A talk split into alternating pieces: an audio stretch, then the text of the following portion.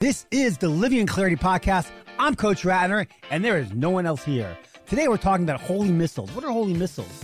You know, uh, being here in Israel, we have to go to bomb shelter occasionally, and the word for missile or missiles in Hebrew is tilim. Tilim was the Hebrew word. And if you add a hey to that word tilim, you get the word tehillim. What is Tehillim? Tehillim is basically praises that we say to God when we're when, when we want to reach out to Him. It's basically a talking to God, basically.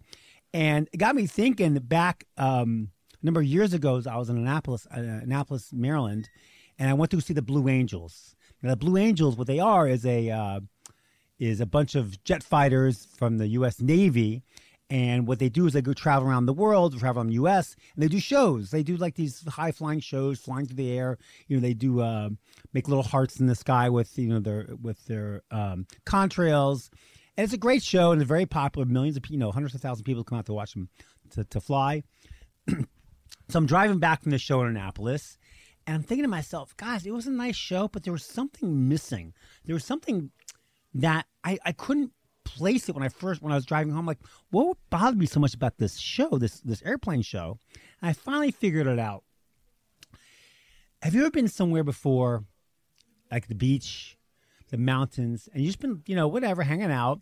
Next thing you know, a jet flies over your head, an F sixteen, an F fifteen, whatever it is, and like, whoa, that is so cool. And you look up and you see missiles under their wings. And the reason why it's so cool, besides the fact that it's going, you know, thousand miles an hour and it's loud, is that that pilot can push a button and in two seconds you're dead. Not even two seconds, two tenths of a second you're dead. Why? He's got missiles under his wings. He can kill you in two like it's instantly. And when these jets are flying around for the Blue Angels, they don't have any missiles. What are those missiles? What are holy missiles? Holy missiles are what we use to fight hate.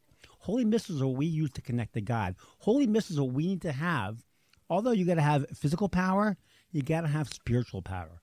And how you get that spiritual power? You take Tilim, you add the Hay, which you know Rashi brings down in Gemara that the Yud and Hay is basically God's creation of the world, the physical and spiritual world. And you take that Hay, which is part of God's name, and you take missiles and you turn it into basically the power of us connecting to God. Now, what's amazing of what's happened with this war now you don't think about this, but like when you read the Torah, you start learning Torah, you see predictions in the Torah right in front of your eyes. So what blew me away recently was that like, you know, uh, we've been reading the story of Abraham. And Abraham was born in the year 1948 on the Jewish calendar.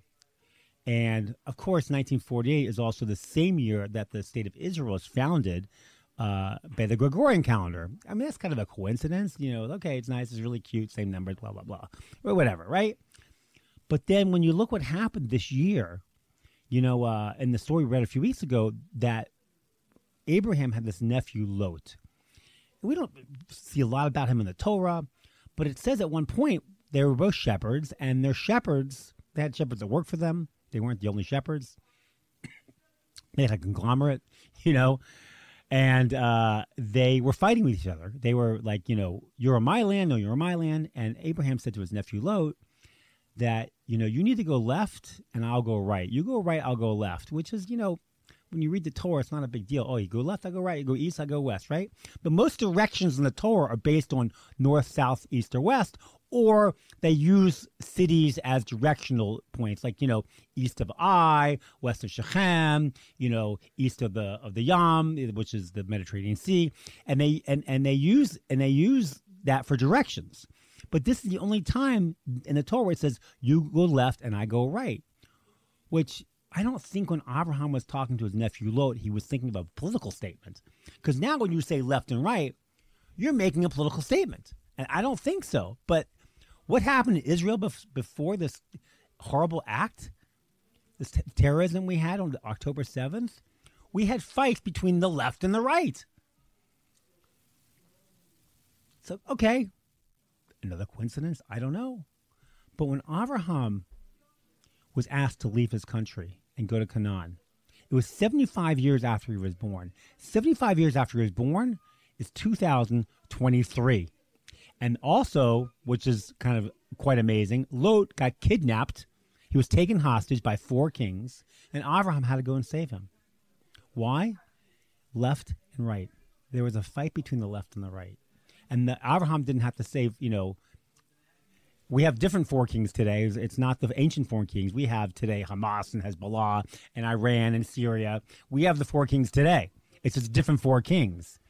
And when you look in the Torah and you see that Abraham and Lot had to separate because one was one to go left and one to go right. And then Lot, Lot was kidnapped and Abraham had to save him. I mean, the whole story is right in front of us in the Torah. This is the Living in Clarity podcast, and I'm here at Faces International here in Jerusalem, where they're taking orders from soldiers, the families of soldiers, and displaced families here in Israel who need lots of supplies, need lots of help. Please donate today to facesinternational.co.il, and thank you so much for your support. So, how do we get our holy missiles? We have to see that. We have to see how do we how do we solve this problem? How do we, you know, fulfill the mission of the Jewish people, make a world a safe place, make a world a holy place, make you know bring peace upon the earth. We have to do it what Avraham does, which basically is you know connect to Hashem, connect to God by singing praises to Hashem, by saying Tehillim. You know he um, one of Abraham's amazing traits was chesed, kindness, that he always had his tent open on all four sides. Now, I remember when I when I uh, first started going through my Jewish journey and we started hosting people at our house. And one time there was a situation back in, in Maryland where there was a family that had a the the wife's husband, uh, wife's father died, and they had a they go to funeral on Friday afternoon near our house. They were from Milwaukee, and they needed a place to stay for Shabbos because they couldn't get back to you know they couldn't get anywhere in time to stay for Shabbos. So we hosted this family. We had no idea who they were, like like completely out of the blue. And I remember telling one of my relatives this, close relatives, and they go, How do you host someone you don't know? How do you like? I'm like, I don't know. That's what the Jewish people do. We host people that we don't know. We have our tents open on four sides. And not only that, we go out of our way to basically say little and do a lot.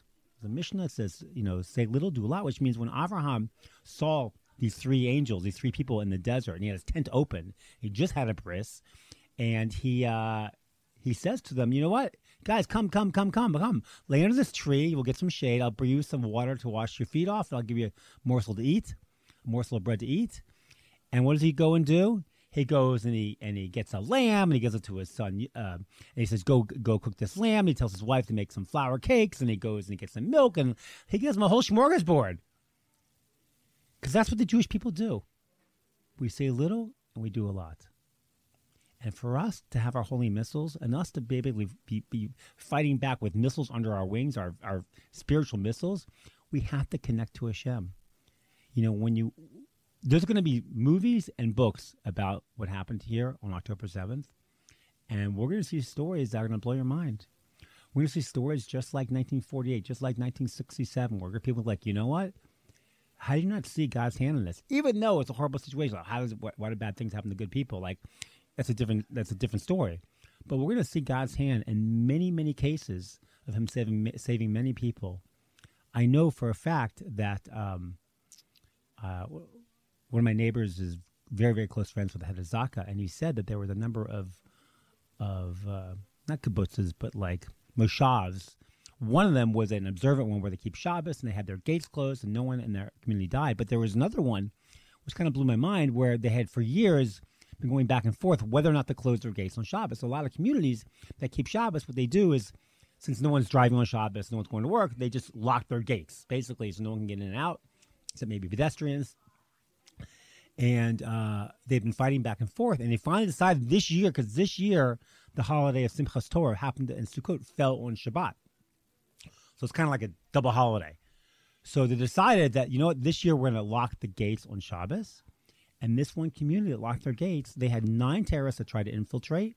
They shot every single one of them, and no one in their community died, just because they decided to close their gates on Shabbos.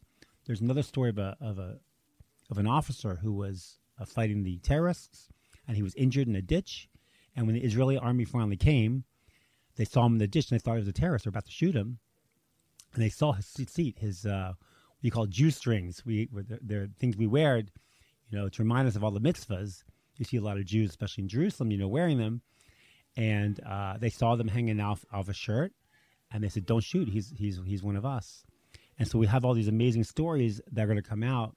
Probably still too early because it's still, you know, too fresh in our memory, and we don't have all the stories yet. But eventually, there'll be books out, and we're going to see all the amazing things that happen. But we can certainly see what happened in our story just by reading the Torah portion. You know, as a Jew, you gotta have strong roots. You gotta have you gotta have strong roots. If you don't know what your purpose of a Jew is, it's gonna be hard to have spiritual missiles. It's gonna be hard to fight back when when you, times are rough. There was a um, in Lakewood, New Jersey, 2012. There was a Hurricane Sandy came hit the East Coast, and in these communities in Lakewood, a lot of them were built by developers, and they all have the same houses and the same yards and the same driveways and the same trees. And there was one community where half the trees fell from Hurricane Sandy, from the high winds. And they couldn't figure out why half fell and half didn't. And they did some research and they found out that the trees that fell had a sprinkler system.